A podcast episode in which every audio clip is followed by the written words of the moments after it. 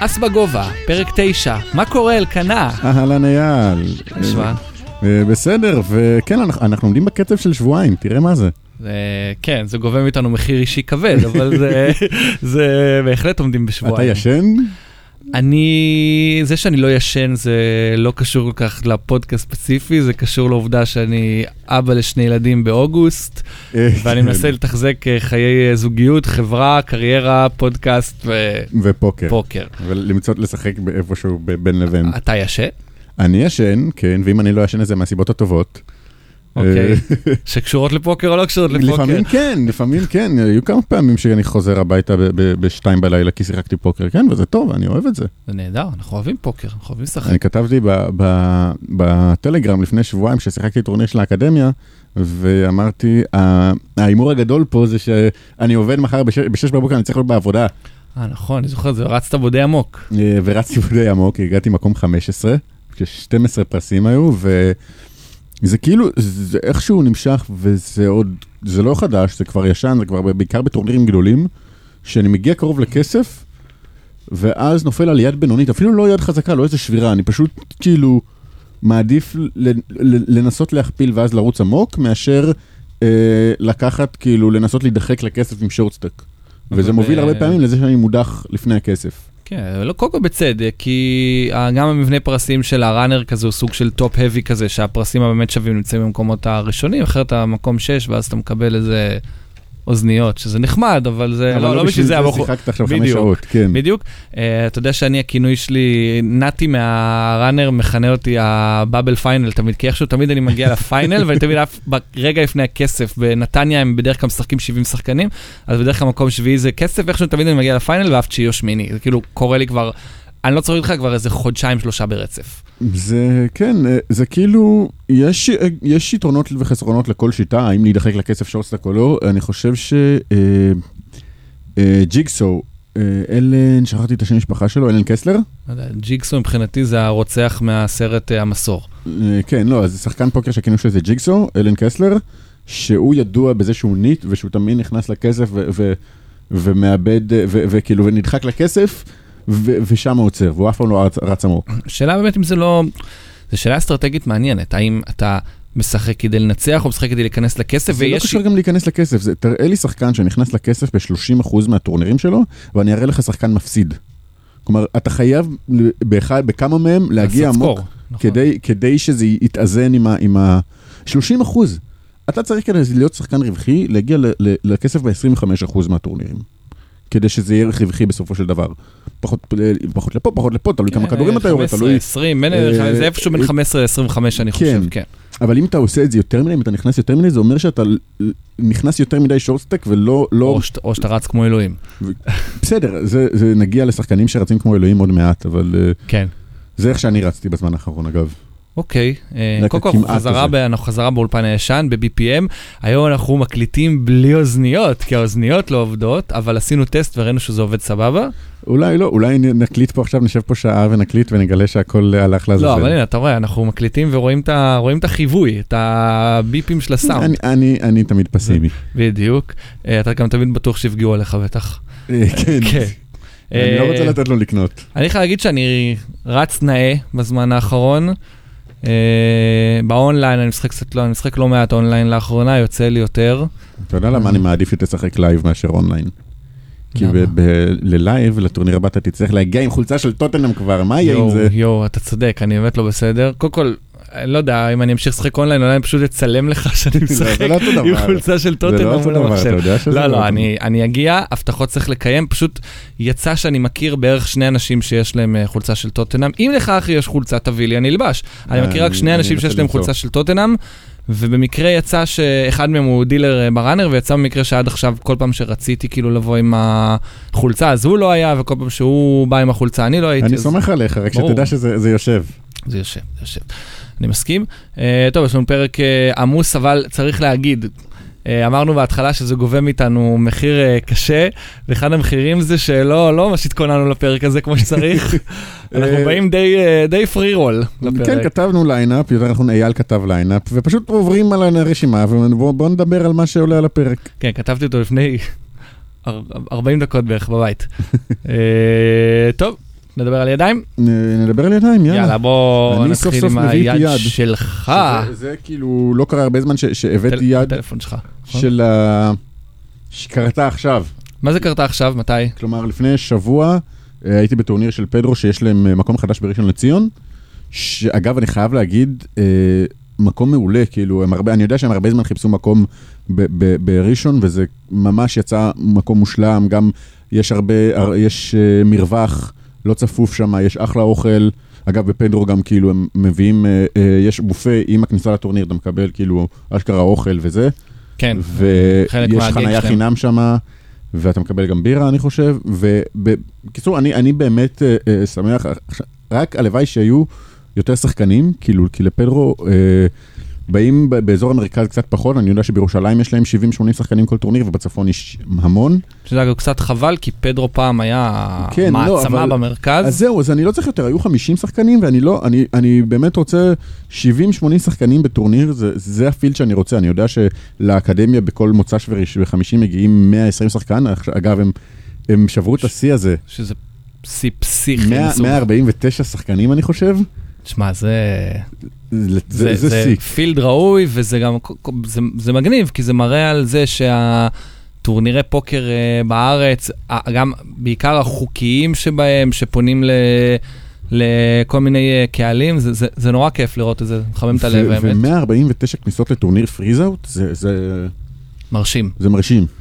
אה, כן, אה, בקיצור, אני בטוח שגם אה, פדרו, אה, בהנהלתו של יוחאי, גם אה, יעלו את המספרים שלהם, ואנחנו נראה פה עם השנים הרבה הרבה טורנירים של אה, אז כן, שחקנים. אבל זה בעיקר גרם לי לחשוב, אני יכול לעשות מין אה, ביקורת טורנירים כזאת בפרק. כל שבוע אני אבוא ואני אני אספר על המקום שבו שיחקתי השבוע, ואני אגיד מה אהבתי, מה לא אהבתי, מה צריך לשפר, מה... כמו ביקורת מסעדות, רק ביקורת כן, פוקר. תהיה ש- שגיא כהן של אס בגובה. אה, אז אולי, אולי אני אעשה את זה, אולי לא, נראה איך זה יזרום, אבל בכל מקרה יש לי יד משם. יאללה, shoot. ששיחקנו כשהייתי ב... אה, עם ערימה של 30 אלף, ב blinds של 800 1,600. שזה קצת פחות מ-20 בליינדים. שזה כן, זה 18 blinds, וה ante שם, אני לא יודע כמה זמן שיחקת בפדרו, אבל ב- בפדרו שמים את ה ante על הכפתור, הם גם אגב אוקיי. יעברו ל ante big כן, blind זה קצת אה, קצת בעונה הבאה. מנוגד ל- פדרו אגב הם אלה שהביאו את ה ante בודד לארץ. לארץ, נכון. אה, זה קרה אחרי שהם חזרו מהסבב הראשון שלהם כן. ברוזוודוב. וזה התחיל מ- מ ante כפתור בכל העולם, ואז זה עבר ל big blind, ועכשיו גם הם עושים את ההתאמות. בכל מקרה, אגב, עוד. משהו מעניין, אני חייב לציין, אה, שזה משהו אגב, אני צריך לתת את הקרדיט לאיתי, חבר שלי, שבמשך, איתית, כן, שבמשך הרבה מאוד חודשים צועק.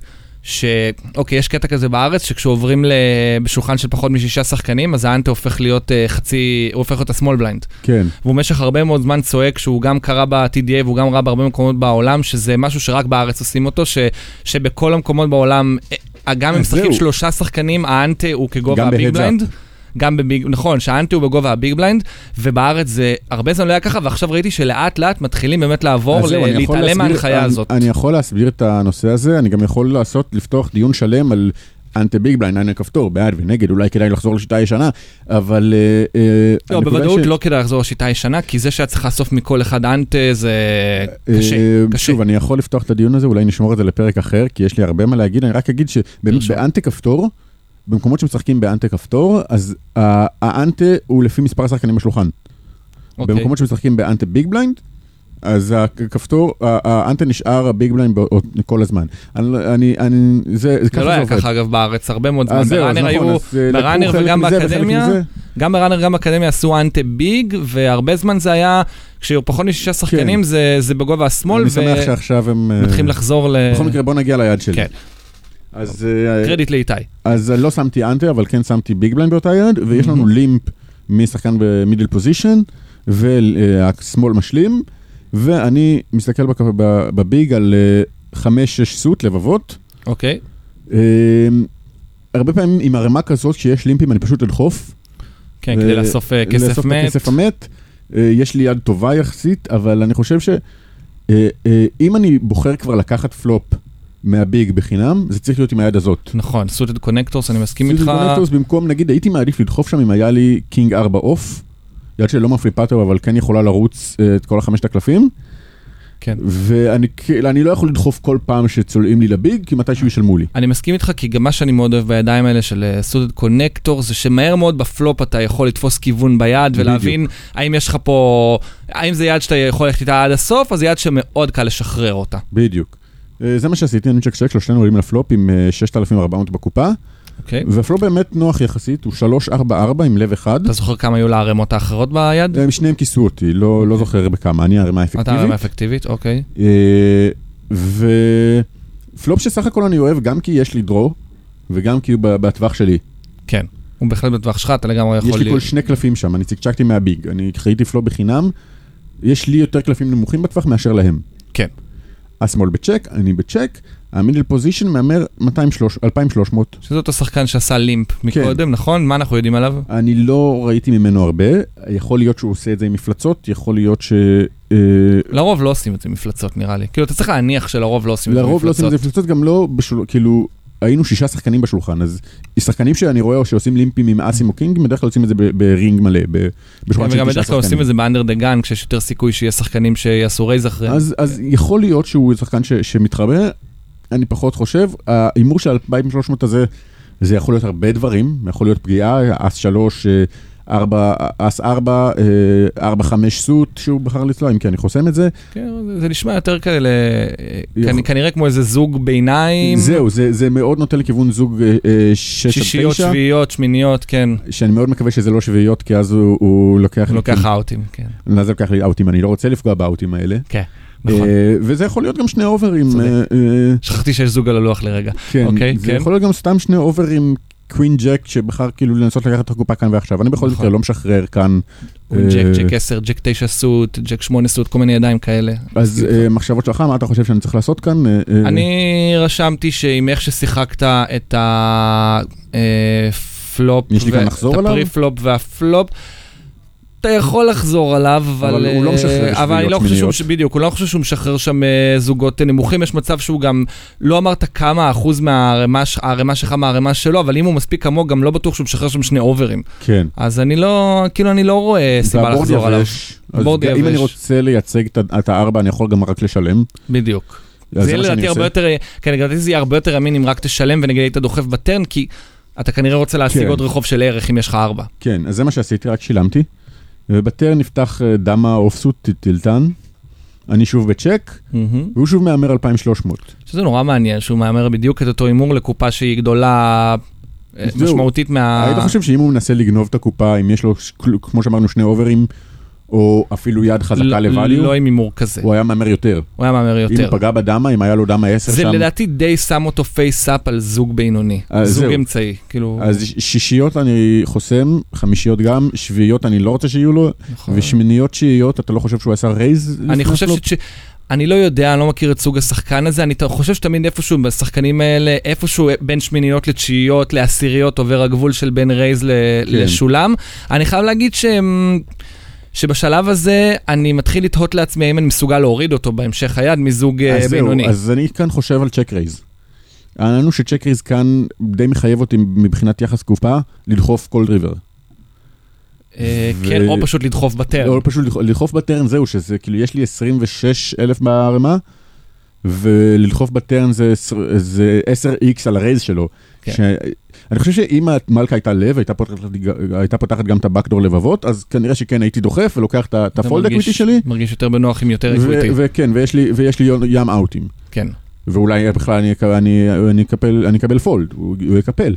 אבל כרגע אני לא חושב שאני יכול אה, להוריד אותו. אם אני אעשה פה check raise, אני לא מוריד אותו מהזוג הזה. אז זה, אה, check raise או check shove? check, זה לא משנה, אני עדיין, כל מהלך מבין, מבין השניים לא יוריד אותו מהזוג, לדעתי. אם אני עושה פה check raise ואז ב river דוחף, הקופה כבר תהיה גדולה מדי ואני לא חושב שהוא ישחרר. אם, אם, כנראה, אם כמובן יגיע brick. זה, זה עובר לי בראש ב, ב, כאילו באיזה חצי דקה שאני יושב שם וחושב. אוקיי. אני גם מקבל יחס קופה טוב, הוא הימר קטן מאוד, 11,000 והוא הימר 2,300. אתה מקבל יחס קופה של בערך אחד 15 לשש? אחוז, כן, 15 אחוז, שאגב, זה עד... מתמטית, עדיין אתה צריך להניח שיש לך פה שישה אאוטים, אתה עדיין לא מקבל את היחס קופה המשתלם שאתה צריך לשלם איתו, כי עדיין יש לך בערך 12% equity להשתפר ל- ליד שאתה רוצה, שזה straight, שזה straight.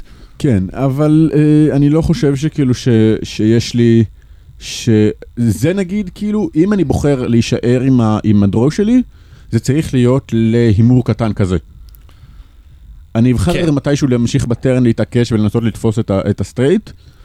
השאלה אם אתה צריך להניח, אוקיי, כלומר, בשלב הזה אתה צריך ל- ל- להבין שאוקיי, אם אתה לא פוגע, הרי אתה מבין כנראה שאם אתה פוגע בחמש או השש, אתה, אתה כנראה לא טוב, אתה עדיין לא טוב. ואז אתה אומר, אוקיי, אני משלם כדי לראות 2 או 7, והשאלה היא, אם אתה משלם 2 או 7 והוא לא מגיע, האם ב river דחיפה תהיה מהלך מספיק אמין? אה, נכון. אה, אז זהו, זה המהלך השלישי, חוץ מכאילו check raise או check shove, זה עוד מהלך אגרסיבי שיש לי בזה, שזה אה, אה, אה, call ו lead, ולהוביל את ה river. כן. שזה לא רואים הרבה, בטח לא בלופים, בטח לא בטורנירים של, אה, של 250 שקל, ולא מחוץ לפוזיציה. שזה זה מהלך מסוכן, שאני באמת צריך לקוות שהוא ירד מה, מהשביעיות שמיניות שיש לו שם, וזה מה שעשיתי, אז שילמתי, ויש לנו כבר אה, 16,000 בקופה, כן. ולי יש 23 בערך מאחורה, והריבר מגיע ג'ק שלא סוגר צבע, שלא מתחבר לכלום, אתה עם 6 בגובה פה. שמושלם לי כי וואלה אם היה מגיע עכשיו עוד אה, שתיים, לא ש- שתיים היה סוגר שתיים. לסטרייט, אבל אם היה מגיע עכשיו חמש, הוא כנראה לא, עוד פחות משחרר את הזוג שבע שלו. בהנחה שזה מה שיש לו, או את- מה שיש לו. לעומת זאת, overcard מעל הזוג הבינוני הזה, אם היה לו, אם היה בה שמונה או תשע או שבע, או, הייתי כבר מפחד מ- מ- מ full. הייתי כאילו, זה היה יותר פוגע בטווח שלו. כן. אבל אה, זה שבא לי overcard, בא לי מושלם. עכשיו, אני לא חושב שאני צריך לדחוף פה רוב הזמן כדי שזה ישתלם, כאילו יש לי אוב, מעל, מעל קופה, ו, ואני לא רוצה לסכן את כל הטווח שלי למקרה שהוא, את כל הערימה שלי למקרה שהוא uh, uh, יחליט להיות, uh, גיבור. כן, אז אני מהמר 900. זאת אומרת, זה מה שקרה בפועל. זה מה שקרה. בפועל, כן, זה מה שעשיתי. Uh, ואני אומר, זה, uh, קודם כל, אני אוהב להמר סכומים לא עגולים. בדרך כלל כשאתה מגיע ל- ל- ל- ל- לטרן ולריבר, אז ההימורים די עגולים, די אלפיות, uh, עשרת אלפים. ו- ו- כשאתה מהמר את זה, אתה גורם לבן אדם לחשוב, אתה, אתה מכניס אותו לבלבלות, מה שנקרא. אוקיי, אני משהו שאני אוהב לעשות מדי פעם. משהו מעניין. Uh, כן, אני אומר 9, 100, זה גם גדול יחסית לקופה, זה בערך שני שליש קופה, וזה גם אומר שנשארו לי עדיין עשרה בליינים אם אני... אם אני... אם אתה מקבל תשלום. אם אני מקבל תשלום, ש- משהו שאני, שאני יכול עדיין להכפיל ממנו ולחזור למשחק. אוקיי, מהעיניים שלו, כשאתה מהמר 900, מה אתה מייצג מבחינתך? אני, אך ורק ארבע. אני, אני בא ואני, עם המהלך הזה, אני בא לייצג ארבע, נגיד ארבע שלא רוצה ש, שהיריב יצ'קצ'ק את הריבר, ופשוט יוצא בליד, זה, זה נראה לי מהלך לגמרי הגיוני. אני לא, תשמע, אני, זה עכשיו, זה, זה מאוד מאוד תלוי בדינמיקת יריב. ואני חייב להגיד שאני לא אהבתי את איך שהשחקת את היד. אוקיי. אה, אני לא אהבתי. אני כאילו חושב שאם אתה לא יוצא למהלך ב turn, אז מבחינתי היד שלך הופכת להיות די face up, ואתה... ואתה, כאילו, ואתה צריך לוותר על זה ב river. אתה, לא, אתה, זה- אתה חושב שעם ארבע אני פשוט אאמר, אני אעשה check raise ב turn כל הזמן? אני חושב שרוב הפעמים אתה תעשה עם 4 check raise אה, ב turn, כי אתה רוצה יותר value, ובסוף, עם זה יריב, לא- שיש לו טיפ, עם יריב שיש לו טיפה שכל, אז הוא אומר לעצמו, רגע, כאילו, אם, י- למה שהוא יעשה call ב turn ואז lead ב river? כאילו, מה זה משיג? מה משיג call ב turn ו lead ב river? כלומר, אם אתה עושה את המהלך הזה, אז זה בעצם, אתה, אתה בעצם, אתה לא משיג פה עוד איזשהו value, הרי אתה, אתה עוד value אתה רוצה להשיג בכך שאתה עושה check raise ב turn, הוא ישלם לך, ואז גם תקבל value ב river. אבל כשאתה עושה שולם, ואז דחיפה, אז בדרך כלל שחקנים עושים את המהלך הזה של שולם ואז דחיפה או הובלה, זה כאילו כדי לראות... לראות מה קורה בריבר שנפתח להם איזשהו, שלא נפתח להם איזשהו קלף שמסכן אותם, אבל אם אתה עם ארבע, מה לעזאזל מסכן אותך פה? אתה מבין? הוא לא יושב שם עם קינגים או אסים ואתה מפחד שיפול האס או הקינג. בגלל זה אני לא כך, לא כך, כלומר, עכשיו, ועכשיו זה לגמרי תלוי באיזה רמה של חשיבה אתה תופס את השחקן הזה. אם, אני סליחה, לא, ש- זהו, אם- זה שחקן שלא אם לא לי הרבה היסטוריה. כן, כאילו אם סליחה שנייה על המינוח פה בפני המאזינים שלנו, אבל אם אתה מרגיש שהוא טומטום מוחלט, אז יכול להיות שהמהלך הזה סבבה, אבל אם יש לו טיפת שכל והיגיון, אתה אומר לעצמך, אוקיי, מה יעבור לו בראש כשאתה עושה את המהלך הזה? אז נניח שיש לו טיפת שכל והוא רואה את המהלך הזה לפניו, והסכום הזה, ה-900, זה בקלות הימור שהייתי יכול לעשות איתו צ'ק רייז בטרן. אוקיי. והוא הוא חושב שאולי הייתי מרוויח יותר כשאני עושה את הסכום הזה בריבר. אולי, אני לא יודע, אני לא אני לא מכיר את השחקן. אני לא מצליח להבין את ההבדל בין, סתם נגיד, לעשות את ה... את, סתם נגיד, דחיפה בטר, כאילו, אני לא מצליח להבין את, ה, את ההבדל. למה, למה שולם ואז ליד? למה? כי אתה כאילו מוותר פה על רחוב של ערך, שאתה עושה שולם ואז ליד. סליחה, אמרתי ריד. שולם ואז ליד. אמ, אז שוב, אז קיוויתי שהוא לא חושב את כל זה. כן, כאילו זה ליין מוזר. מצד שני, שחקן. שעושה, לימפ עם זוג קטן בבליינדים כאלה ובבורד של שישה, שבעה שחקנים, אה, אני מניח, רוב הפעמים הוא לא חושב ברמה הזאת. כאילו, וואלה, כן, זה לא נראה כמו מישהו ש... ש- היד שלו די face up. נכון, הוא לא נראה כמו מסכים איתך מישהו... במאה אחוז. אני הוא לא נראה כמו מישהו שחושב כל כך לעומק. ואני אומר, אני יכול להוריד אותו אם אני עושה את המהלך המוזר הזה. אוקיי, בסדר, אני, אני, אמרתי לך, אני, אני, אני המחשבה שלי קצת מלוכלכת, כי אני כבר, אתה יודע, אני, אני, אני מרשה לעצמי להגיד שאני לא, הסיפור טום, ניהול- אני לא טומטום מוחלט. הסיפור, שלך, הסיפור שלי כבר לא נראה אמין בעיניך, אם אתה. יושב שם. אם אני יושב שם, אני משלם לך. אם אתה יושב שם היא- קופה הרבה יותר גדולה, כי אתה עושה raise לפני הפלופ, זה ההבדל. נכון. השאלה אם אתה עושה את המהלך הזה, בסדר, זו שאלה אחרת. אני לא יודע מה אני חושב על המהלך הזה. אני... יצאת ב lead, וואלה, אין לי שמץ של מושג מה הוא עשה, אבל אני מעריך שהוא קיפל. הוא קיפל. הוא קיפל שמיניות, הוא שביעיות. קיפל, אחר כך אמר לי שהוא שביעיות. כן, זה, זה באמת הכי face up בעולם. כן, זה כאילו... בעיקר ההימור ב turn די חשף אותו. כן. עכשיו, כל אחד יכול לשחק את הקלפים שלו איך שהוא רוצה, זה כל היופי בפוקר, אבל... אה, כן, כשאתה משחק ככה עם זוג קטן, עם זוג בינוני, אז זה בערך מה שתקבל.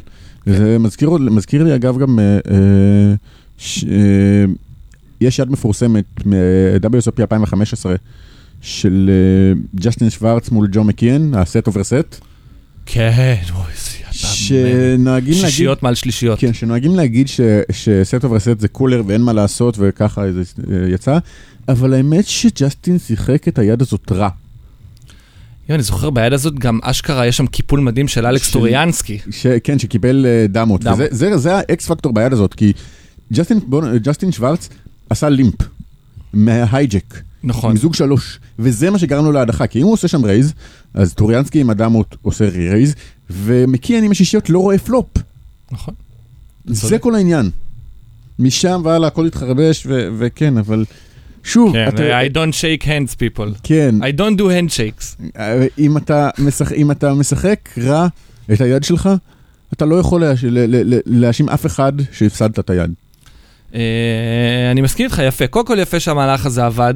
אה, הוא כנראה יעבוד בספוטים מאוד מסוימים. באמת היריב הניף לך פה את כל הדגלים בעולם, בטח ה-2300 לתוך 11,000 בטרן, שזה כאילו, אני לא מרגיש פה אתה בנוח. חושב שהוא זורק אם אני דוחף שם, או, או זורק בריבר אם אני דוחף בריבר? אם הוא דוחף, אם אני עושה check raise כאילו?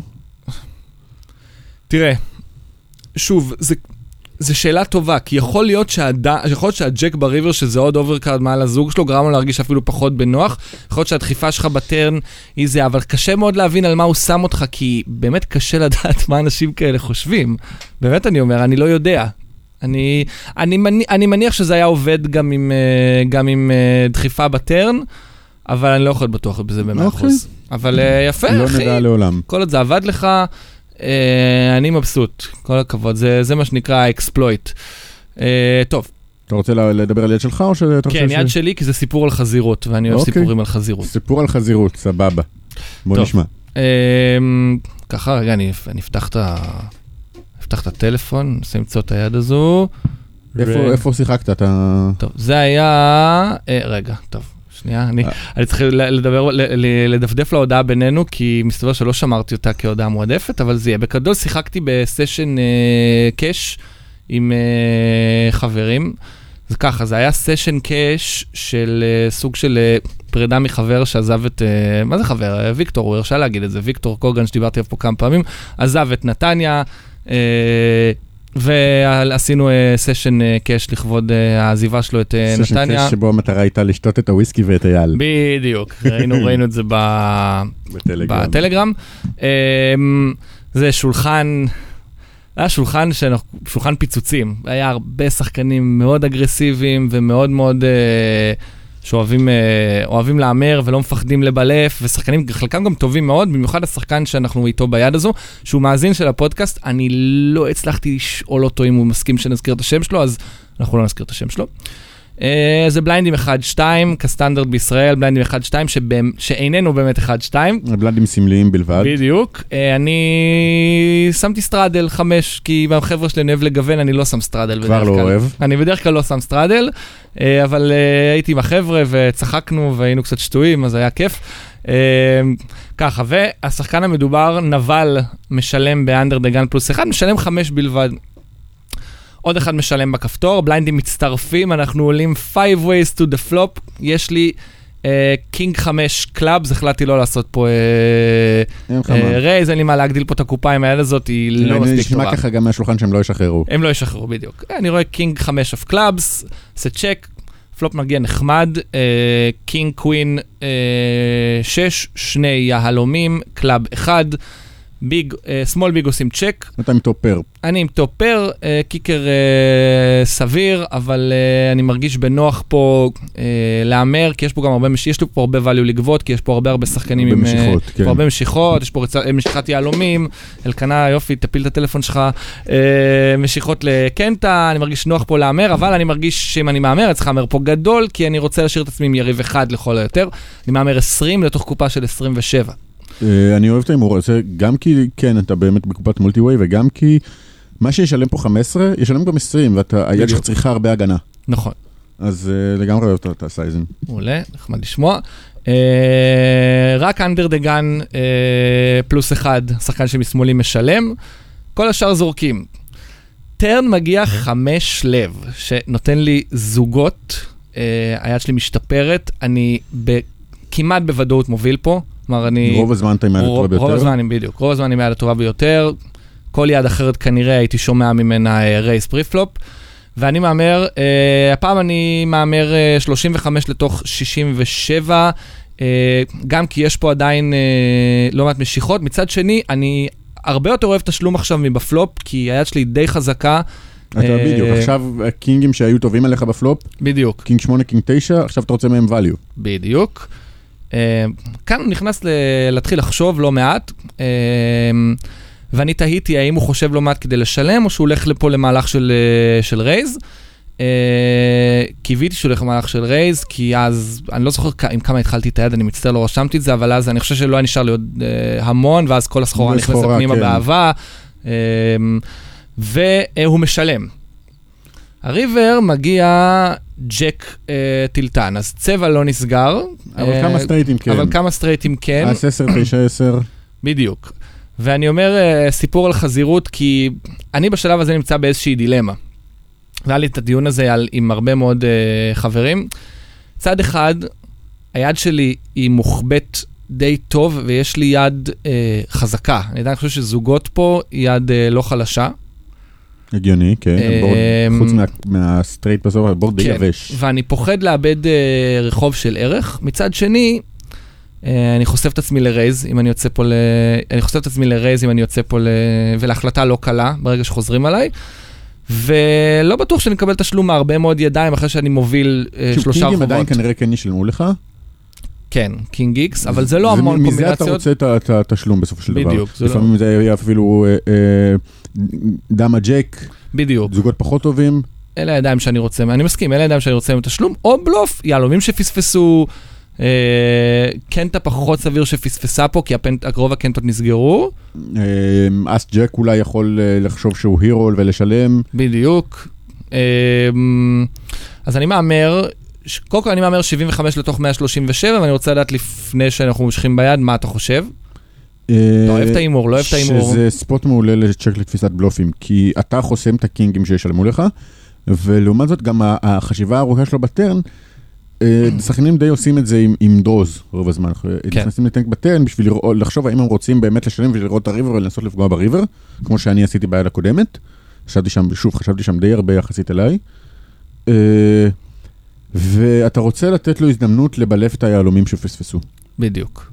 אז uh, לדעתי הרייז הזה, שוב, אתה יכול, אתה, אתה כן מקבל פה uh, קול מקינג, לפעמים אפילו מדמה, uh, אבל אני לא... אני, האם יש פה יותר, אה, יותר ידיים שאני אקבל מהם תשלום, או יותר לדעתי ידיים... יותר בלופים שיהיו לו, שהוא כן. יבחר. וגם אם הוא בוחר uh, לצ'קשק מאחור אדם ה-10, או, או לא יודע, לוותר על הבלוף, ל- לראות שהיהלומים לא הגיעו ולוותר, עדיין אתה לוקח קופה די טובה. נאה. ואני לא חושב ש- שזה לאבד value בצ'ק. אני מודה שזה, התחבטתי תוך כדי, תוך כדי הריבר על הסיפור וגם אחרי. אה, צוף חבר שלי אמר לי, זה check call כל החיים, ככה הוא אמר לי. אה, אני לא מסכים שזה כל החיים, אבל אני מסכים שנראה לי שהמהלך הנכון פה היה ללכת ל check call, אבל אני מהמר 75 לתוך 137, אני חושב שזה אה, sizing סביר זה, לדעתי. זה sizing שאתה רוצה לקבל תשלום מ king, כן. בדיוק. הבעיה היא שהוא נכנס לטנק ואחרי בערך דקה חוזר עליי ל-225 ואני בעולם של חרא. שמה אמ, הוא בא לייצג פה? 9-10? זוגות king jack? אני לא יודע מה הוא בא לייצג פה. אני גם לא יודע, עכשיו אני אתן טיפה מידע על היריב, אני קודם כל מחזיק ממנו שחקן שישיות? טוב. לא יודע. אני, אני מודה שנכנסתי לאיזשהו, אה, לאיזשהו אה, אה, מחשבה, יש לדעתי גם צילום של היד הזו, איפשהו, בטלפון של מישהו, אוקיי. שאני חושב. אה, נכנסתי שם לטנק שלדעתי זה ארבע דקות, שבה אני מנסה לגולל את הסיפור של היד, אה, ואני עובר על כל הזה. אני מחזיק מהיריב הזה שחקן טוב, חושב, אני יודע שהוא מאזין לפודקאסט שלנו ולעוד פודקאסטים וולוגים של פוקר, הוא פוקר fan, והוא שחקן גם עם יופי של מוניטין. אני כאילו מכיר את השם שלו ויודע שהוא משחק טוב. אוקיי. אה, מה אתה עושה ב spot שלי? אני לא יודע אם כאילו, זה raise ש- שגם ה- ה- ה sizing שלו וגם הסיפור מאוד מקטב אותו. כן. זה כמעט אף פעם לא זוגות אחרים. הוא לא עושה את זה, לא חושב שהוא עושה את זה עם king jack גם אני לא. אה, או king queen. או king queen, אה, גם. וזה כאילו, אני מניח שאם זה היה קינגים או דמות, אה, היינו שומעים על זה מקודם. היו- זה שחקן שעושה raise עם pre flop איתם. כן. בטח כשיש, אה, אה, כשיש אה, אה, straddle. יש כסף מת. אה, בדיוק. אז אני לא יודע, כאילו, מבחינתי הוא מייצג פה שלוש ידיים, אס 10, 9 10 ושישיות. אני מסכים, זה בדיוק, לדעתי גם השעה, זה הידיים שפחות או יותר אמרתי, ש- שיש לו בטווח, ש- כן. שטווח הvalue שלו. כמובן גם אה, חמישיות, אבל זה קומב- קומבה אחד, אבל כן. אה, ואני לא יודע אם זה, זה מספיק בשבילי כדי לזרוק שם. כאילו, אני די, יש לי הרבה ידיים, אני ב top טווח שלי, יש לי הרבה ידיים פחות טובות שאני אשחק בערך ככה. king אחר, אה, זוגות פחות טובים, יש לי את כל ה combos של הזוגות כמעט בחפיסה, כי אני מה straddle, ואני די ב top טווח שלי. אה, כי שוב, כי שני הזוגות האחרים שיותר טובים פה, זה king jack ו king דמה. ואני מניח שהלוח, king דמה כנראה הייתי שומע על זה, אם לא pre flop אז פלופ, אה, מבחינתך. כן. אה, אתה מדבר עליי. ואתה כן. כנראה כן היית עושה איתם squeeze לפני הפלופ. כן, אז שוב, אז אתה ב top טווח שלך, נכון. ואתה צריך לשלם פה מדי פעם, כי הוא כן נבחר לבלף שם יהלומים, למרות שהימרת, והוא כן יחזור, ינסה לחזור עליך עם הפספוס של היהלומים, או רק עם 10, נכון. ולא, וכאילו 9-10, אם יש לו, אז הוא שילם בדיוק בשביל למצוא את הג'ק, לא נראה לי. אם יש לו אה, אס 10, זה שוב, זה לשלם בדיוק בשביל למצוא את הג'ק, זה לא יותר מדי דרוז שהגיעו, זה לא נגיד אם היה לו שם, אם 9 הגיע ואז הג'ק 10 כן מתחבר. אני מסכים, כל הדברים האלה עברו לי בראש, אני מודה שבאמת, וזה לדעתי זה קול. ואתה אומר גם שלא נשאר לך הרבה מאחורה, כלומר זה... אה, זה בערך כי העולין זה- שלך? זה היה לא רחוק מהעולין שלי, כן, אני לא זוכר אני, אני מדויק. חושב שכאן אתה צריך לשים קסדה, כמו שאומרים, ולהגיד, אה, אל תנסו לבלף אותי. שילמתי. אתה אומר את זה לפי הפרצוף שלך? אמרתי, זה סיפור על חזירות, כי היה לו אס 10. אה, עכשיו, אה, אז עשר יהלומים לפחות? לא, היה לו אס 10 אוף סוט שחורים, ומה שהוא אומר זה שהגיע לו נס בריבר, כי הוא תכנן לבלף אותי, הוא אומר, אני תכננתי לבלף אותך בכל מקרה בריבר. אה, הוא אמר, הוא אמר, הוא אמר אגב שזה כאילו שהוא, הוא, כאילו הוא אמר, תכננתי לבלף אותך בריבר, אני, לא, אני חושב שאם הוא היה מבין מה הטווח שלי שם, הוא לא היה יוצא לבלוף הזה בריבר, כי הוא יודע שאני לא אשחרר את זה, אבל הוא אומר, הגיע לו פשוט אני גם, נס. אם הוא, אם הוא חושב לשלם את הטרן ולעשות בלוף בריבר, אני חושב, אני מקווה שהוא עשה את זה עם האס יהלום, ככה שאם היהלום מגיע, יהיה לו מה אס לייצג שם. עשר עוף שחורים. עוף שחורים. אז אה, שוב, יצא, בא, בא לו בנס שבא בא לו הג'ק, וחבל ש, שבא הג'ק ולא איזה סתם כן. קלף. מבאס. אה, כל קלף אחר אני מתארגז שם. אבל זהו, זה גם מה שמסגיר, זה שחקן שיכול לבלף אותך ברייס בריבר גם כשהימרת, שלוש פעמים. נכון. הרבה שחקנים אחרים בשולחן שם אני משחרר, כי אני אומר זה value, אבל הוא יש לו מלא בלופים אז, אז, בארסנל. אני כן, אז אני כן חושב שאתה לא צריך להאשים את עצמך על התשלום הזה, זה כן תשלום שבטווח הארוך יעשה כסף. כן, האמת שהדילמה הגדולה שלי הייתה אם אני צריך להמר את הריבר. כן, אז זה כנראה, ואם אתה עושה צ'ק קול, אתה עדיין מפסיד את הקופה, אבל מפסיד קופה יותר קטנה. כן, טוב. עד כאן, אה, מוזמנים תמיד להגיב לנו על הידיים עד כאן שלנו. אה, אייל מפסיד כסף ביד ואני מרוויח כסף כמו, ביד. כמו תמיד, מה חדש? אני זה, אבל אני אוהב שמגיבים לנו אה, על הידיים, יש חלק מגיבים בצורה מאוד מושקעת, אלון אלדר, אנחנו מדברים עליך. אה, ומוכיח לנו שכל מה שחשבנו היה שטות. בדיוק, תמשיכו אה, להגיב בצורה מאוד מושקעת על הידיים ותנו את המחשבות שלכם, וכן, גם להגיד לנו, בואנה, אתם חבורה של כבשים, זה סבבה. כן, טוב, דיברנו לא מעט על, אה, על אה, על ידיים. תיאוריית פוקר. יאללה, Triton. בואו נדבר על אנשים שמבינים פוקר קצת יותר מאיתנו, אה? כן, בוא תיתן לנו רקע קודם כל Triton, כי Triton הוא עדיין לא WSOP, מצד שני זה כנראה אחד ממותגי הפוקר החזקים, אני חושב, בש, בשנתיים האחרונות. זהו, זה התחיל ב-2016 כיוזמה של שלושה אנשי עסקים ושחקני פוקר, אה, ריק- ריקרד יונג, פול פואה, ואני לא זוכר את השלישי, אני מכיר את פול פואה, לא יודע שהם מי זה היו ריקרד משחקים במקאו ובהונג קונג ובסין, במשחקי cash הכי גדולים בעולם. אני מדבר איתך על משחקי cash של בליינדים אה, אה, שתיים וחצי, חמש אלף. כאלה. זה אנשים שכסף בשבילם, סטנדרטי. זה אנשים שכסף בשבילם לא משחק תפקיד.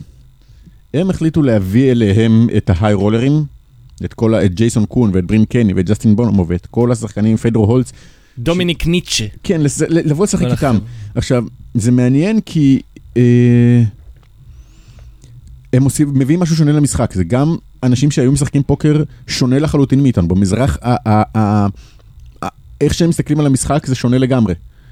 זה גם אנשים שכסף פחות משחק בשביל תפקיד, אז כש... כשג'ייסון קון, לדוגמה, בא ו... ויורה ארבעה כדורים במיין איבנט של 100 אלף דולר, איפשהו זה כן כואב לו. כאילו הסתם. מתישהו הוא חייב לא- להגיע לגבול. לא או למשקיעים שלו.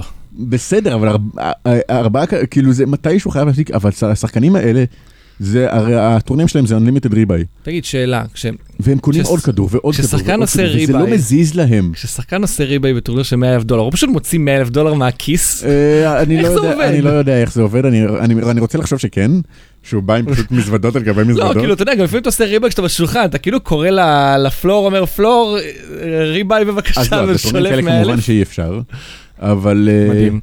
אני אני רוצה לחשוב שכן, שמה שקרה באים ומוציאים מזוודה, אני לא יודע לא יודע, איך אני מניח. שזה לא wire מצלמים- transfer, משהו כזה, כן, זה לא מאוד מעניין. מצלמים את השולחן, את ה desk של הזה. כן, זה קצת.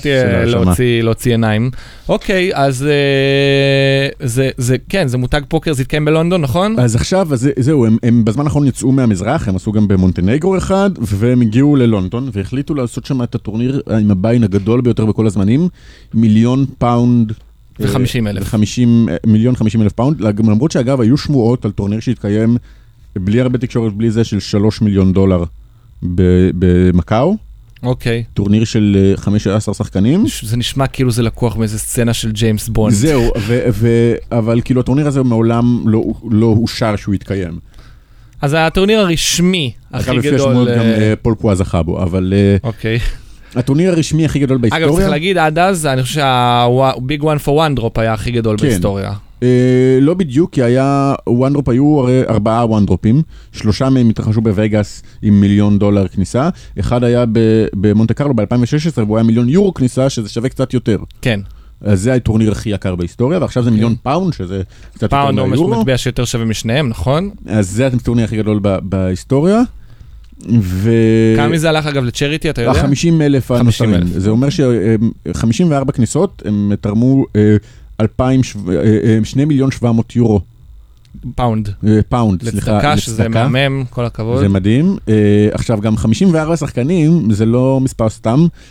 לא היית יכול פשוט להביא מיליון פאונד ולהירשם לטורניר, היית צריך להיכנס לרשימה מיוחדת, ושאיש עסקים, או מיליונר או מישהו, אה, מזמין אותך לשחק, וככה היה אה, רשימה שווה של אנשי עסקים ומקצוענים. אה, אתה צריך special invitation. בדיוק, אתה צריך special זה ממש נשמע כמו סצנה מג'יימס בונד. וכן, וזה היה ככה, ואתה מבין שיושב שם בחדר אחד כסף שיכול לקנות מדינה. מדהים. והמשחק, הטורניר עצמו היה פשוט delight לצפייה, כי זה כל ההיי רולרים וכל הזה, וכל השחקנים הכי טובים בעולם. דניאל נגריאנו צייץ שהוא רואה את זה, את ה stream, והוא אומר, הוא, הוא, הוא ח- אה, חשב להגיע, והוא התחרה, הוא, הוא אומר, אני התחרטתי כל כך שלא באתי. כן.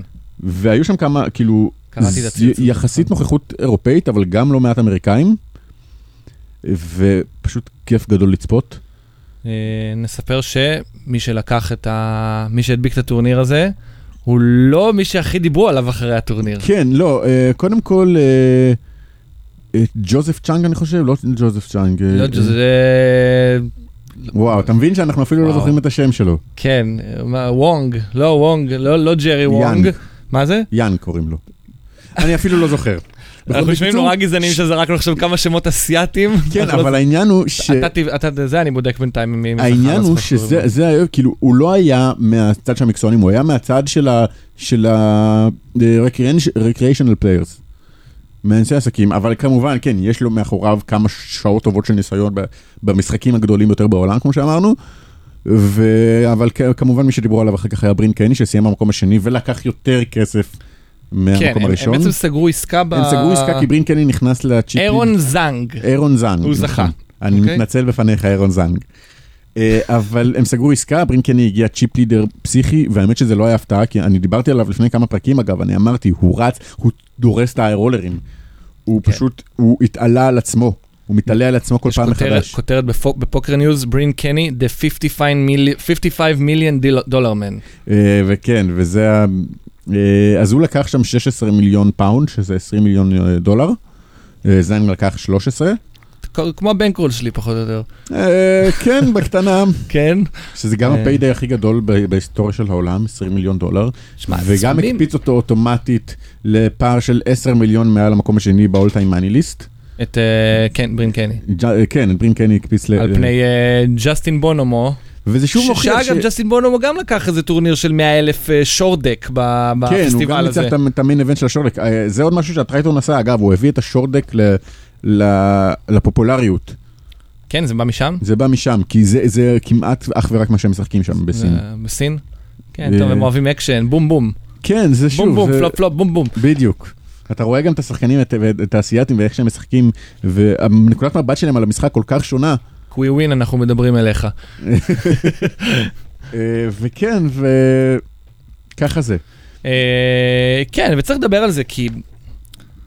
מצד אחד זה נורא כיף לראות את הסכומים האלה, וזה נורא נורא מעניין שיש כל כך הרבה כסף על הקו, על, ה, על הכף. מצד שני, אני חייב לציין שיש לי שתי בעיות עם, אה, עם הסכומים האלה ועם האנשים שמשחקים. א', זה כמעט תמיד אותם אנשים.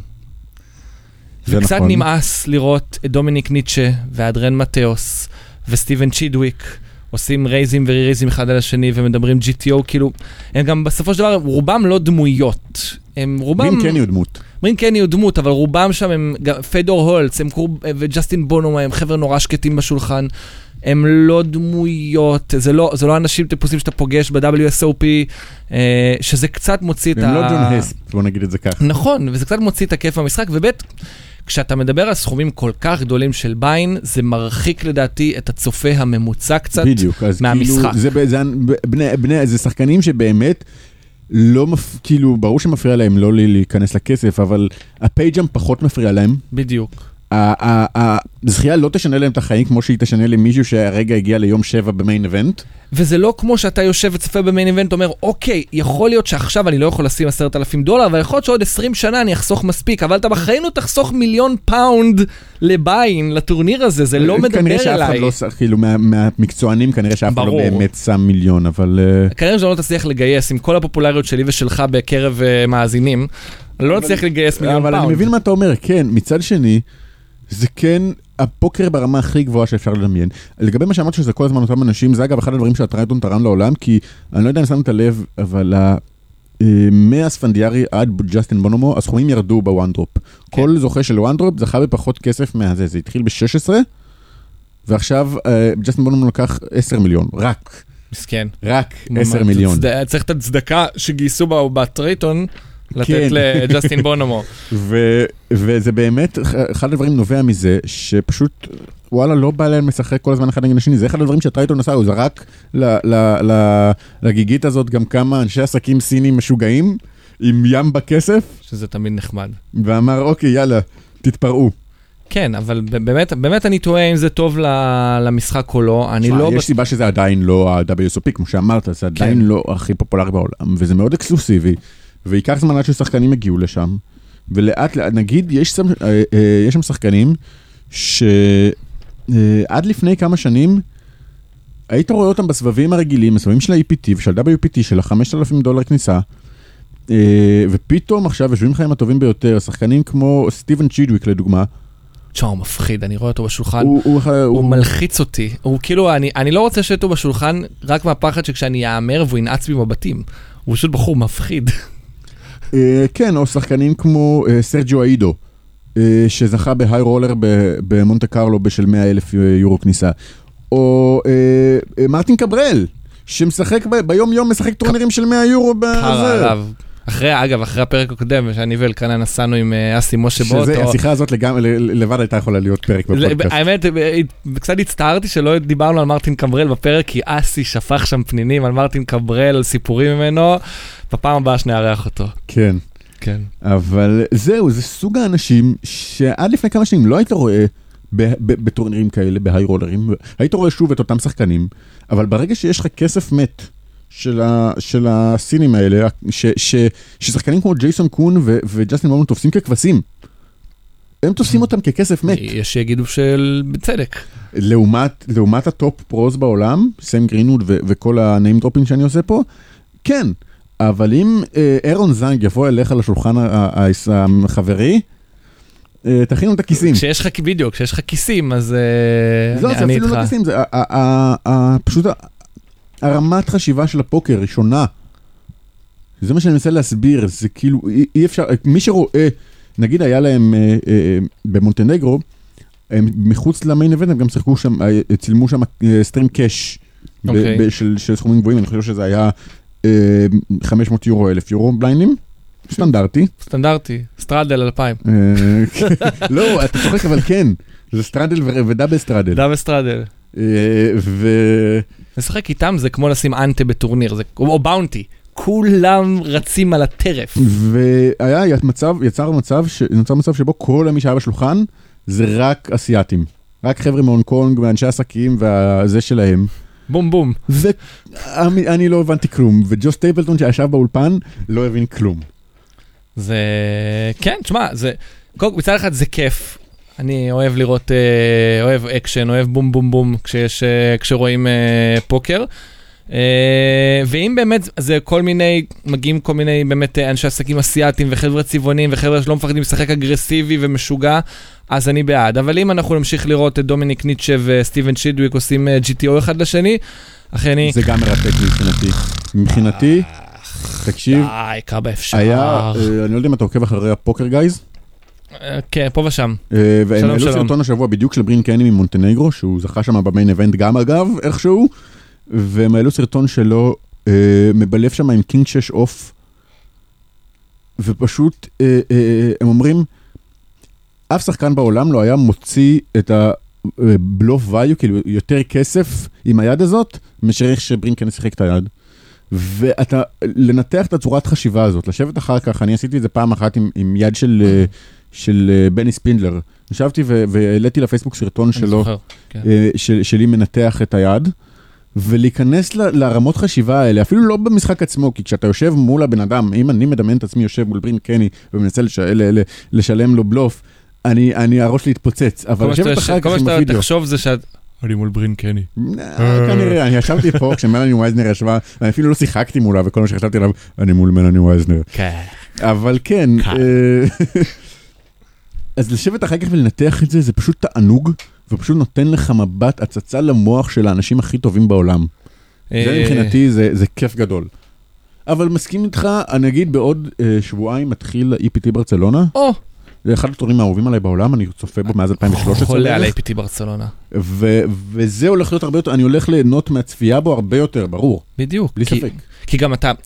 כי גם אתה יותר יכול להתחבר, ואתה יותר. יכול להגיד, אני רואה את עצמי שם עוד איקס שנים. אמן, אמן, אמן. אני. רואה את עצמי שם, כל שנה מחדש, אני- הפעם אני אני אגיע ל-APT פראג, אני בטריטון, אני בטרייטון, אשחק אחי. איזה- satellite ל main event, ו- ומי יודע. לאיפה- בטרייטון, אם תגיע בתור מלצר, אתה צריך לנשק את הרצפה, כאילו. להגיש להם איך כפיות. מתקבלים להיות מלצר מלצר בטרייטון? בטרייטון, זה גם אה, סצנה מג'יימס בונד. כן. אה, טוב, זה היה קצת על אה, טרייטון פוקר. אה, הייתה שם יד פסיכית שראיתי, אני חושב שראיתי את זה ביוטיוב. דאג פולק מנתח יד של ג'אנגלמן, בן קייטס. אולי מול זה היה מול אותו זנג. לא. שג'אנגלמן זה יד שמאוד הזכירה לי את היד של ניו האוס מול מורגנסטרן. ג'אנגלמן עם אס ג'ק מול אה, אסיאתי רנדומלי שאני לא זוכר את אה, השם אני שלו. זוכר את זה, כן. פלופ אס אס שלוש, אה, האסייתי יושב עם זוג שלוש, ג'אנגלמן ניסח לשחרר בסוף ב river. וג'אנגלמן הצליח לשחרר ב river. אה, טריפסים. אה, שכן, שחרור מדהים. שכשדאג פולק יושב ומתח את זה, אז זה נראה הגיוני לגמרי לשחרר שם אה, טריפסים. אה, אני הכי, אה, אני שם את אני, היד הבית. שכן ראיתי שדאג פולק עשה עליה ניתוח, זה היד שבה אה, פטריק אנטוניוס עושה צחוק מצ'רלי קארל ומשלם עם זה, זוג שלישי. זה- זה הדבר הבא זהו, אני ב lineup. עובר, אני עובר זה לזה. הדבר הבא. ב lineup, יפה, מעבר אה, מעבר חלק. חלק לדבר הבא בוא, בוא, ב lineup. תצייר שם איזה feud, תספר. אז צ'רלי קארל ניצח בטורניר הראשון ב six max turbo. רק אני אוודא. צ'רלי קרל היה בפרק, ש- אחד בפרקים של ה main event, נכון, ישב ב feature table ליד הבחור הוא שנראה רץ עמוק כמו... ב-2017, הוא נראה אני חושב. כמו, ליד הבחור שנראה כמו הייזנברג משובר 18. שורות, כן, ודי כאילו צחק עליו לא ב... ש- ש- מבלי שהוא שם לב, בצורה קצת צינית, אם אני זוכר נכון. אה, כן, הוא... הוא די דוש, הוא צ'רלי די- קרל. צ'רלי קארל, קודם כל, אני אוהב אותו. אוקיי. אני אוהב את איך שהוא משחק. אה, אין לזה שום קשר לעובדה שהוא חתיך עולם. מעניין. לא, שמע, אה, והוא הוא די דוש. הוא העלה סרטון, אז דג, הוא... בואו נתחיל מההתחלה. הוא בילף את אה, פטריק אנטוניוס, פטריק אנטוניוס שילם לו עם, זוג שש כשהיו, אה, זה זוג רביעי, כן, אני חושב, כשהיו כמה קריאה מדהימה של אנטוניוס. עשה ממנו צחוק, צ'רלי קרל איבד כמעט את כל ה stack שלו, קנה מחדש, וניצח את הטורניר. אוקיי. הוא אחד השחקנים הכי מצליחים בסבבים האירופאים. הוא- לבחור יש קבלות. יש קבלות, בדיוק. ויש לו ולוג, שבו די, הוא די לא יודע לדבר מול מצלמה ו- ולדבר על מיקרופון וכאלה. ו... הוא גם מאוד אוהב תשומת לב, שמנו לב לזה. ודאג פולק אה, כביכול עשה סרטון שבו מנתח את התשלום של אה, פטריק אנטוניוס, אבל כל מה שהוא עשה זה לצחוק על צ'רלי קארל כן. ולהיכנס באם אימא שלו. עכשיו, כשאני ראיתי את הכותרת של הסרטון, זה כזה, אה, אה, פטריק אנטוניוס destroys young millionaire. כן. ואני אמרתי, טוב, צ'ר- צ'רלי קארל הוא לא young millionaire, הוא הוא מוכר, הוא שם, הוא לא הגיע לטורניר הזה כחלק מהאנשי עסקים, הוא צ'רלי קארל. ואז ראיתי, והוא זה היה פשוט רפרנס. רפרנס לסרטון שצ'רלי קארל עשה, שעשה The Life of a Young Millionaire, הוא די חש את עצמו, הוא די douche, הוא מאוד לא יודע מה לעשות עם כל הכסף שנחת עליו פה באמצע החיים, כי הוא, הוא התחיל כפוק, כ poker fanboy. אתה צריך לשמוע אותו בראיונות, הוא, הוא מעריץ את ג'ו סטייפלטון לא פחות ממני, אגב. זה מצחיק, ספציפית ג'וס אולי יש לו. אחי, אולי יש לו פודקאסט אה, משלו, שבו הוא מגיש עם איזה בריטי אולי, אחר. הוא התחיל כפוקר פאנבוי, ול- ולאט לאט קלט שהוא טוב בזה ועבר לשחק את ההיי רולרים, אבל הוא... אה, אה, וזה נחת עליו פתאום, כאילו, והוא לא יודע איך להגיע לשם, והוא די... זה די עלה לו לראש. אני חושב שהוא אחד השחקנים הטובים בעולם. הוא, אני חושב שזה התחיל לפני כמה חודשים או כמה שנים, אני לא בטוח בכלל, הוא כתב איזה משהו על משהו אה, על אה, התעללות בילדים, התעללות בילדים. על כן, צ'יילד מלסטינג. נכון. ודאג פולק הגיב לו, ש... אה, הוא הגיב לו במילה אחת, וואט. כן. בטוויטר. וזה כן. הפך למין מריבה שנמשכת עד היום, ולקרוא את הפיד טוויטר של צ'אר, רק של צ'ארלי קיירל מהשבוע האחרון, הוא, זה לא עוזב אותו. הוא לא נרגע. והאמת, הם, הם מאוד לא אוהבים אחד את השני, אפשר להגיד בלשון המעטה. אני די מרחם עליו, על צ'ארלי, כאילו, כי וואלה, אה, אה, הוא לא מסוגל עכשיו להוציא מילה.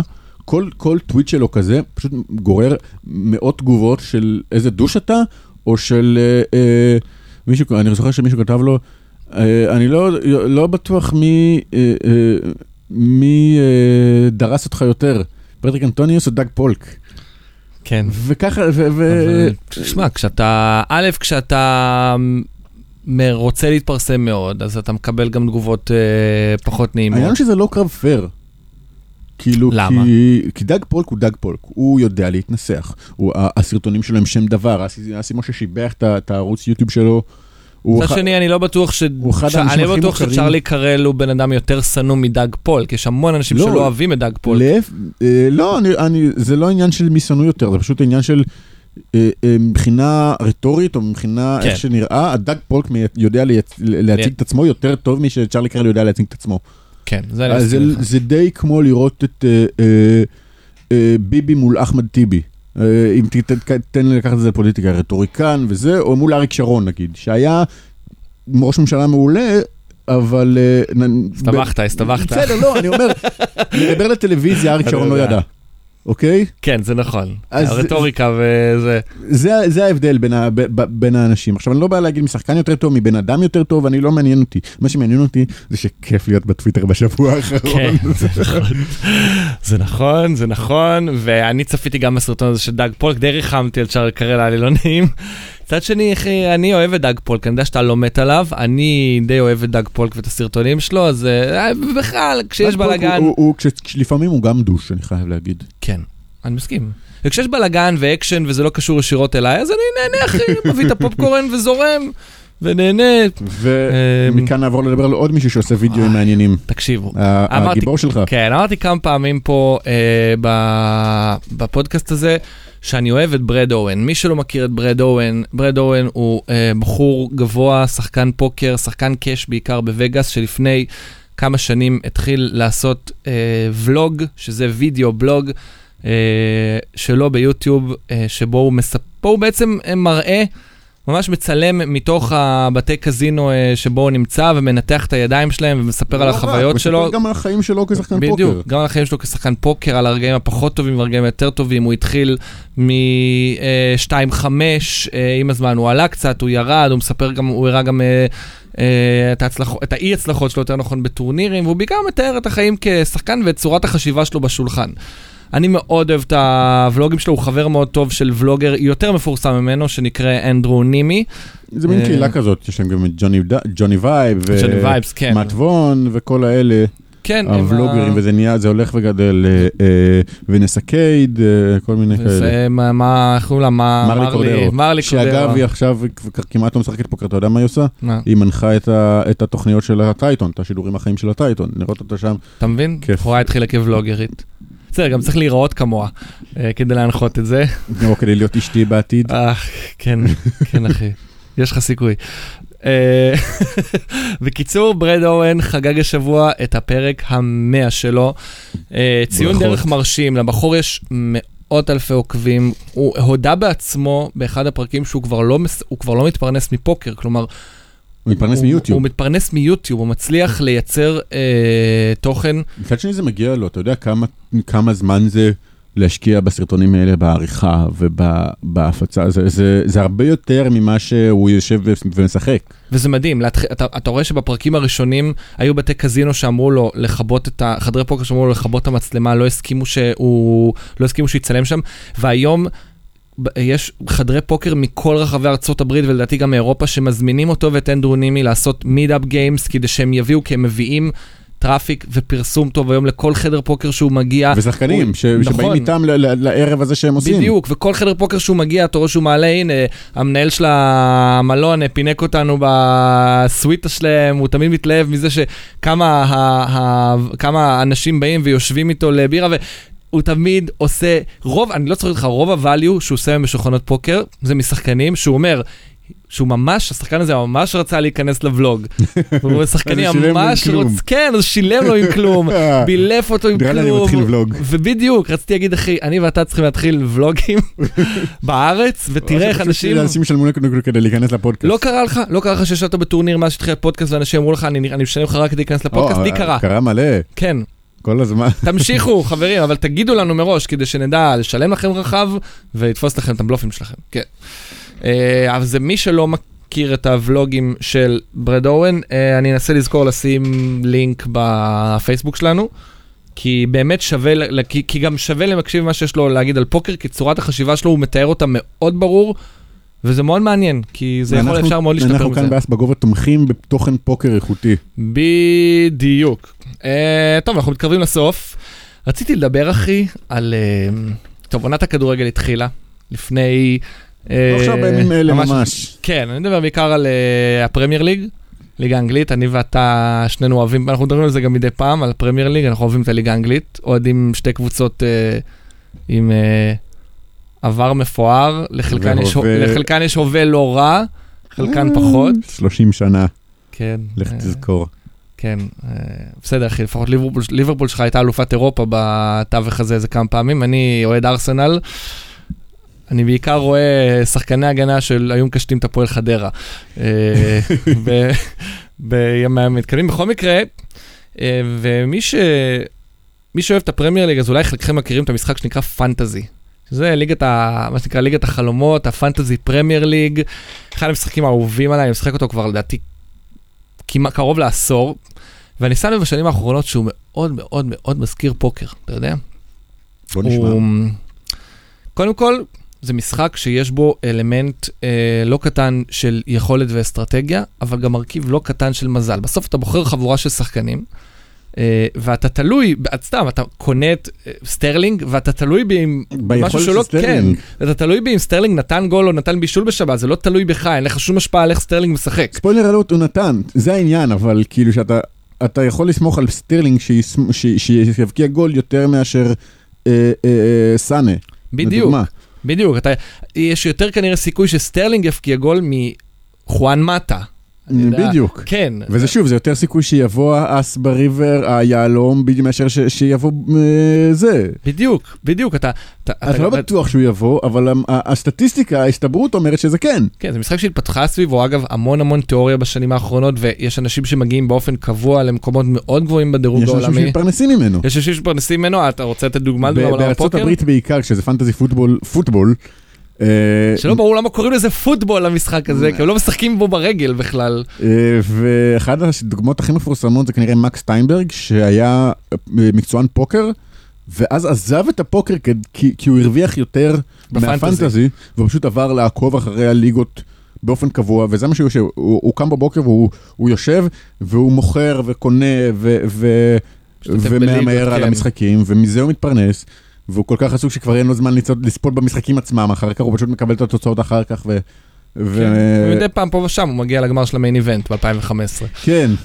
אה, אמ, הוא גם שחקן פוקר טוב, מה לעשות, הוא, הוא, זה, זה ידוע, אבל זה בעיקר מראה, כן, שזה זה הכל, זה פחות או יותר אותן יכולות, אותה, כאילו, של לפתח את האסטרטגיה וניצול הזדמנויות, ולדעת מתי, מתי להיכנס ומתי לצאת. בדיוק. זה חשוב מאוד. נכון, מתי למכור שחקן, מתי להביא שחקן, אה, ואתה יודע מה שמתי לב שאחד הדברים הכי שהכי מזכירים פוקר, זה החרטה והבאסה, כשסתם אוקיי. לדוגמה, אני...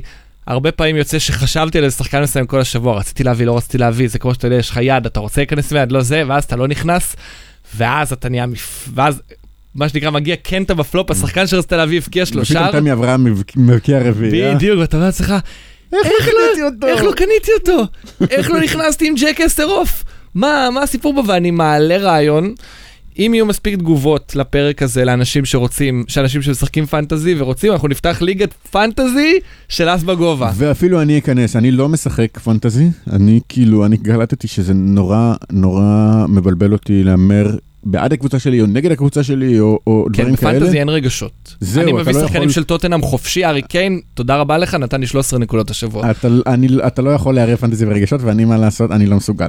לא, אתה לא יכול להביא שחקנים של יונייטד נגיד? אני, לא זה יקרה? לא עניין של להביא שחקנים של יונתד, זה עניין של לא לבחור שחקנים של ליברפול אה, לפעמים. אוקיי, זה משהו אחר, כן. מתנצל. אחי, תביא את סאלח, תשים אותו קפטן כל בסדר, לא, אז שבוע. ברור שאם אני אפתח פנטזיה, אז יהיה בו סאלח, ויהיה בו אה, אה, ג'ורדן אנדרסון. מה אנדרסון, אחי, הוא לא עושה כלום, הוא לא מביא נקודות. אמא שלך מביא נקודות, אתה צריך, אתה לא... צריך מישהו ב... לא, לא.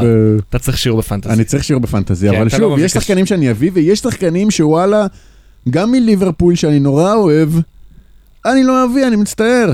למה, אתה לא רוצה לנכס אותם? עזוב לנכס, א', אה, אה, יש כמה שחקנים שאני לא אוהב בליברפול, שלא עוזרים לקבוצה שלי, אני לא אגיד שמות, אני מפחד לנכס. אוקיי. ודבר שני, אם אנחנו מפסידים, אני אהיה עצוב פעמיים. כן, זה, יש קטע כזה, כמו שיש אוהדים שמהמרים תמיד נגד הקבוצה שלהם, כי אומרים, או שאני ארוויח כסף, או כן. שהקבוצה תנצח. אז זה. גם משהו שאני לא אעשה. בכ- בכל מקרה, יש אה, זה. חפרנו מספיק על כדורגל, אה, זה לא פודקאסט על כדורגל, לזה יש מספיק פודקאסטים בחוץ. אני רק, אני רק רוצה להגיד משהו אחד, שנייה. כן. When you walk. סתם, סתם, סתם. כן. אני מתרגש אני מבטיח לך שאם ליברפול. תזכה השנה באליפות, אני אני אסגור את הפודקאסט או אפתח אותו עם You'll never walk alone. אני? אני אגב אה, לקחתי הימור, אני בונה על זכייה של ליברפול באליפות, במקביל לזכייה של בני יהודה פה באליפות בארץ, שגם הם לקחו אליפות פעם אחרונה ב-1990. בוא ניתן לזה לקרות. אבל אתה אוהד מכבי חיפה, אתה אחרי בסדר, אבל. נו, בוא? נראה את זה קורה, יואו. טוב, טוב, בסדר, בסדר. מתנצל, כן, בוא נחזור אה, לפוקר. טוב, האמת שיאללה, נראה לי כמעט סיימנו, כן. אה, טוב, אז יש לך עוד משהו להגיד או ש... אני נכון? פחות או יותר אה, שפכתי את ליבי. אחרי ששרתי פה, אני לא חושב שנשאר לי עוד משהו להגיד. אמרתי לך, אם ליברפול לקחת אליפות, זה פותח את אותו פרק של אותו אז שבוע. אני לא בטוח שזה תמריץ בשבילם להביא את ה... לא, לא. אה, טוב, חזרנו לאולפני BPM, אז תודה רבה ל-BPM ולדור, שדור אוהד ליברפול שרוף אגב, אחי. דור אוהד. ליברפול שרוף. טוב, לפני שניפרד, אני אה, ככה, אני אגיד משהו, לא חשבתי עליו יותר מדי לעומק. אני כמו שנראה, אני לא זוכר אם אמרתי את זה פה בפודקאסט, אבל לך אמרתי את זה כבר הרבה זמן. אני בשנה, בעוד שנה, קצת פחות משנה, מגשים חלום. אני השנה טס בקיץ ל-WSOP, לראשונה יאללה. בחיי. לראשונה בחיי אני אהיה נציג אס בגובה, כמובן שאני אשחק עם החולצה של אס בגובה בטורנירים שם, אה, אבל אני הולך לדעתי לעשות איזשהו אה, אה, פרויקט נחמד תוך כדי הפרקים של הפודקאסט. אני מתחיל החל מכמעט שנה לפני לבנות, לבנות bankroll, אה, בעיקר דרך אה, משחקים אונליין ואולי קצת אה, גם משחקי אה, טורנירים live, מהטורנירים הפחות אה, מוכרים. אה, אה, בארץ, במקומות שבהם אתה אשכרה יכול לקבל כסף על הכניסות שלך. אה, אני הולך לבנות bankroll, כאשר המטרה שלי היא להגיע לאזור ה-6,000-7,000 דולר עד סוף השנה, ועם הבנקול הזה לנסוע לווגאס. אה, אני אתחיל לבנות לעצמי איזושהי תוכנית, ואני נראה לי שאני אשתף את המאזינים שלנו גם פה וגם בפייסבוק כל פעם על קצב ההתקדמות. אני לא צופה שאני אצליח, כי אני לא כזה שחקן טוב ואין לי מספיק זמן להשקיע בלבנות בנקול, אבל אנחנו ננסה. ואם לא, אז אני אטוס עם כסף שלא מהבנקול שלי, כי אני לא מקצוען, ותמותו. ותמותו, כן, ומצטער מאמי, התכלי- תצטרכי לאכול פחות החודש, כי אני כן. טס לווגאס. כן. לא, אני בטוח שזה לא יגיע לכזה מצב, אני פשוט אומר, א', אני מקווה שתצליח. בוא נחזיק לך אצבעות, בוא נראה את זה קורה. אני אה, לא רוצה לגייס כסף מהמאזינים. שלנו כמוך, אבל אם וכאשר אנחנו נראה שאנחנו לא מתקרבים ליעד, אז אולי נגייס משקיעים, אולי נמכור קצת אקשן. בניגוד אליך, אה, אני כנראה, אה, אולי אקח איזה markup קטן, כי זה בכל זאת המון המון כסף. שמע, אני מעכשיו קונה אה, 50% מה One Drop שלך. אה, One Drop. כן, אנחנו, השאיפה היא כמובן, אני לא הולך לשחק את ה main event בקיץ, כנראה שלא, כי אין לי עשרת אלפים דולר אה, פנויים, ואולי אם אני אהיה בזמן הזה, אז אולי נשחק איזה לוויין לשם וננסה לצ'נס. שוב, יש לנו כמה, עשרה חודשים עד אז, בדיוק, to be continued, אבל uh, אבל, תכירו. אבל זהו, זה אחד הדברים היפים שיש בזה שיש לנו פודקאסט. אנחנו כאילו, כשאנחנו מציבים מטרה, אנחנו, אנחנו יכולים לדווח על ההתקדמות, בדיוק. חלק מהעניין, חלק מהסיפור, חלק בעיקר על מהחוויה, ההתקדמות. אבל חלק מה... מה... זה, כאילו, ו, ו, ו, ולדעתי זה מעולה, לדעתי זה רעיון מעולה. תודה, ותנו לי בתמיכה, ואם יש לכם רעיונות ומקומות שבהם אני יכול להרחיב את הבנקרול שלי או כל דבר אחר, כל דבר, כל חוויה שאתם, אה, כל מה שאתם יכולים לחשוב עליו, תנו לנו בתגובות, שלחו לי הודעה לפודקאסט או אליי אה, בפייסבוק, אני תמיד שמח לשמוע על רעיונות. זהו. יאללה, בוא נגרום לזה לקרות. טוב, אז... ואני אה, לא מתכוון לבנות bankroll, אני כן מתכוון לטוס לרוזוודוב מתישהו, להדביק שם טורניר אחד של 60 אלף יורו ולחזור, ואז שיהיה לי bankroll. הגיע הזמן. הגיע הזמן. לך תדע. אה, טוב, פרק הבא, עוד שבועיים? אה, כן, בינתיים אנחנו עומדים הפרק בקצב. הבא יצטרך להיות בשבוע האחרון של אוגוסט. אחי, זה יהיה קשוח מאוד, מאוד לשכנע את. אשתי שאני הולך איזה ערב, אחרי שהילדים איתנו כל השבוע, להקליט פרק. שיהיה בהצלחה. אה, בהצלחה עם זה. נביא אותם לפה, ש... ש- וואי, פעם אחת אני אביא את הילדים שלי לפרק. פעם אחת. יאללה. שיהרסו את האולפן. טוב, catch phrase? אה, זהו, זה נהיה כאילו ברשימה. טוב, כן. סיימנו עכשיו catch phrase. אה, כן, אז אה, זה היה פרק 9 שלנו. אל תשכחו. אה, רגע, כן, רגע, רגע, פרק כבר בא 9, לעשות את ה- רציתי להגיד שהיינו צריכים לעשות משהו מיוחד בפרק הזה, אתה לא רואה משחקי הכס, אבל במשחקי הכס, תמיד בפרק 9 היה קורה משהו דרמטי. אז לא קרה משהו דרמטי, אנחנו נשמור את זה לפרק הבא, אם יהיה כזה. אוקיי. ננסה. להביא משהו דרמטי. זהו, אז לפרק 10 נעשה משהו דרמטי, נאריך את העונה הזאת בעוד פרק. כן, ובואו נראה, אולי מישהו ימות. אז אה, אז אה, טוב, אז אה, זה היה פרק 9. אה, אל תשכחו, אס בגובה זה פודקאסט, לא יד לשלם איתה. בהחלט אל תשכחו, ו... כמו שתמיד, תרוצו טוב, גם בשולחנות, גם בחיים. יאללה ביי. ביי.